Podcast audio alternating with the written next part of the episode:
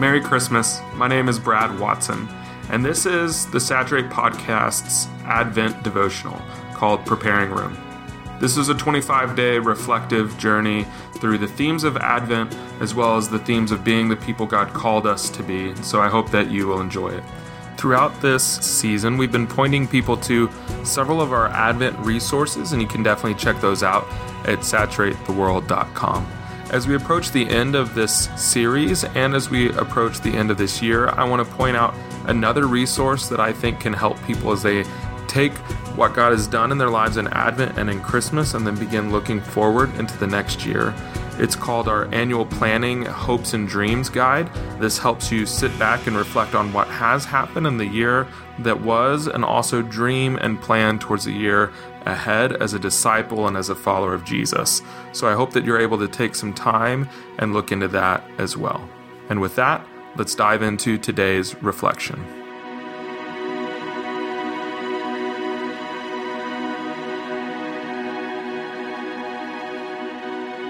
Christmas Eve Gospel Feast. Our Advent traditions as a family have become numerous. We've cut down trees, we've uh, made cinnamon rolls for our neighbors. We've gone ice skating. We've taken the girls to see the Nutcracker. We go on hikes. Uh, we go to the beach. Uh, between all of these moments, we experience the normal hustle and bustle of the normal American, you know, drinking hot chocolate and shopping malls type Christmas. But the most revered and treasured tradition for us is our Christmas Eve feast.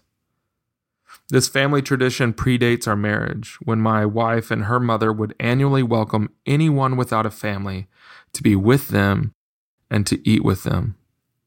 This meal was important to my, my late mother in law because it depicted generosity, family, and the entire message of the gospel. Our Christmas Eve meal is the most spiritual and religious moment of our entire holiday season Meat prepares great food from the appetizers to desserts. We buy the best beer, the best wine, the best whiskey. We decorate our home and we welcome in friend, stranger, and acquaintance. In our first year in Portland, our second year of doing this, it saw us welcome a couple we'd met on the street searching for live music. And we welcomed our landlord and friends from even a long time ago. Each year, we see a different collection of people. Yet each year, it's the same. We have a feast on the evening we celebrate God's arrival. There's hardly anything more appropriate in our worship. More than hymns, more than sermons, even more than candles, we see God's arrival to us at a table with other people. Food is significantly religious. It's through food that Adam and Eve rebel. The first biblical meal is the perversion, pollution, and decreation of all God had made. Adam's feast ushers the world into chaos. Through food, humanity enters a groaning and waiting for wholeness, restoration, and peace. Sin, everything that is unkind, unmerciful, destructive, wicked, lonely, murderous, and mortal, has its birth in that first meal recorded in Scripture. Through Advent, we weep over the consequences of Adam and Eve's meal in which they doubted God's goodness and believed God to be withholding. Advent is necessary because of the separation caused by sin. God coming is caused by that meal.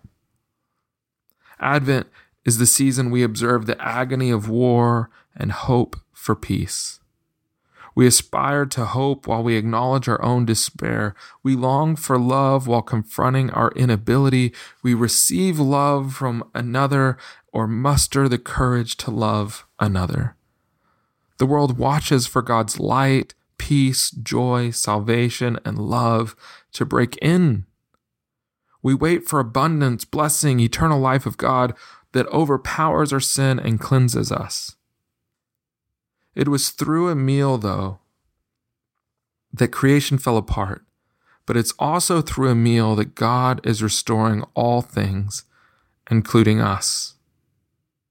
You've likely never heard an Advent or Christmas sermon on Isaiah 25, but it's a deep song of arriving hope and peace and love to the world. It says, On this mountain the Lord of hosts will make for all peoples a feast of rich food, a feast of well aged wine, a rich food full of marrow, of aged wine well refined.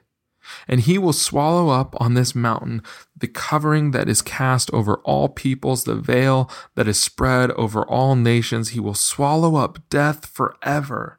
And the Lord will wipe away tears from all faces and the reproach of his people will take away from all the earth. For the Lord has spoken. It will be said on that day, Behold, this is our God. We have waited for him, that he might save us. This is the Lord. We have waited for him. Let us be glad and rejoice in his salvation. Isaiah points us to a moment we've all been waiting for, and the moment when waiting ends. When God will gather all the people for the rich feast and incredible celebration. It's in that gathering, in that shared feast, that we will see the swallowing up of death, the removal of mourning, the extinguishing of condemnation, and the tearing down of the separation between God and humanity. This is the powerful moment of hope's arrival. This is the end. This is Advent complete. Christmas has come. Symbolically and, and powerfully in Isaiah, it happens over a meal. It happens over a communal meal. God gathers a diverse and multitude of people at a table. We wait for the arrival of God to us. On Christmas Eve, we celebrate his coming to us. Our waiting is also for his binding together of his people. Far too often we view our holiday seasons and Advent meditation as individuals. It is exclusively for our families or for ourselves. Nothing breaks this isolation and ushers a communal response to Advent like a meal. At the table, we share our stories, we listen to one another, we experience grace. The New Testament describes this act as breaking bread and invokes a giving and a receiving of relationship in the most simple and unspoken ways. The communal meal is a spiritual discipline. Every shared feast begins through arrival. Individual responsibilities, schedules, to do lists, they all collide into a shared agenda of celebrating God. The worries, struggles, fears, and happy news of each member comes rushing through the door. Your lives are hurried until this point, and then they slow down. Your lives are physically separate until this moment, and God gathers you at a communal meal. Communities are physically united by a table. Families become united around plates and silverware. And under this common prayer, we recognize grace and we consume. Christmas communion is important. At the very end of Jesus' life, he holds up bread and wine in his final meal with his disciples, and he says, It is his body and it is his blood. Food and drink become the taste of the gospel. While bread has an association with abundant life that surpasses, you know, even normal biblical imagery, in Christ it becomes the sufficient sacrifice. Wine, too, outside of Christianity, is seen as a sign of blessing and goodness. It's often associated with blood within the Bible and without.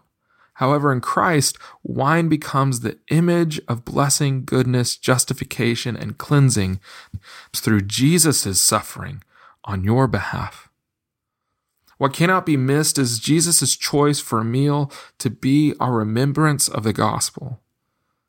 If the gospel forms community, sharing the gospel feast ought to be done as often as we get together.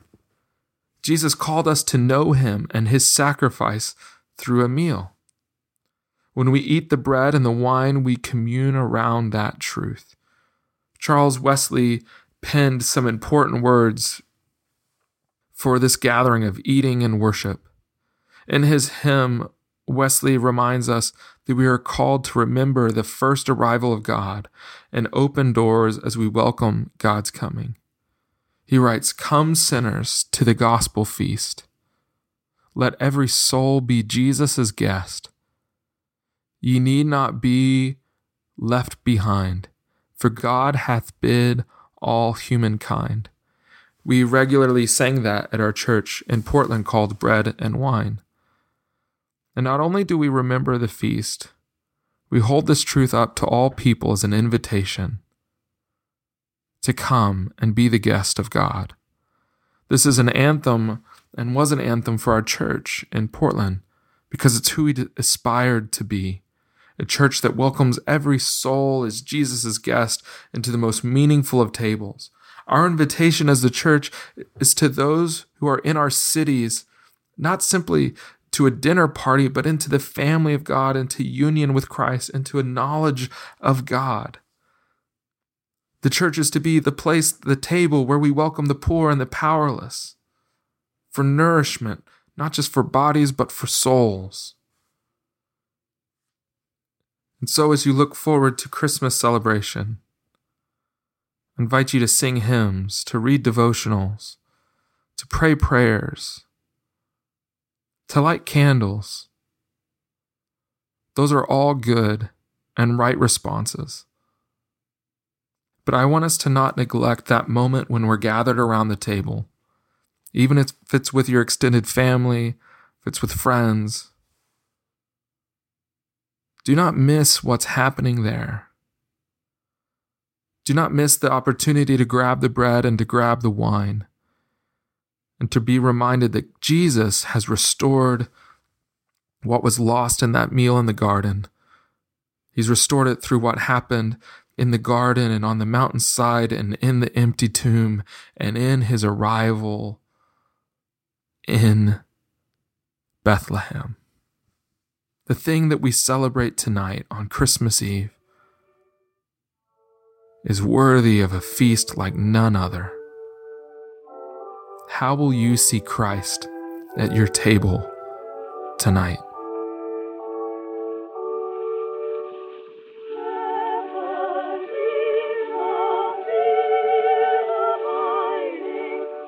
Before you go, I just want to say a few things about a new resource that's come out recently called The Gospel Basics for Kids. It's an amazing resource that we hope that you'll check out. It's for preschool age children and it guides these kids through discussions and story and music and crafts and illustrations and coloring sheets, all to introduce these young children to the important discipleship uh, realities of gospel, identity, rhythms, and essentially the way that we teach and train and disciple adults, we're doing it for kids because our children are not the disciples of the future, they're the disciples of today.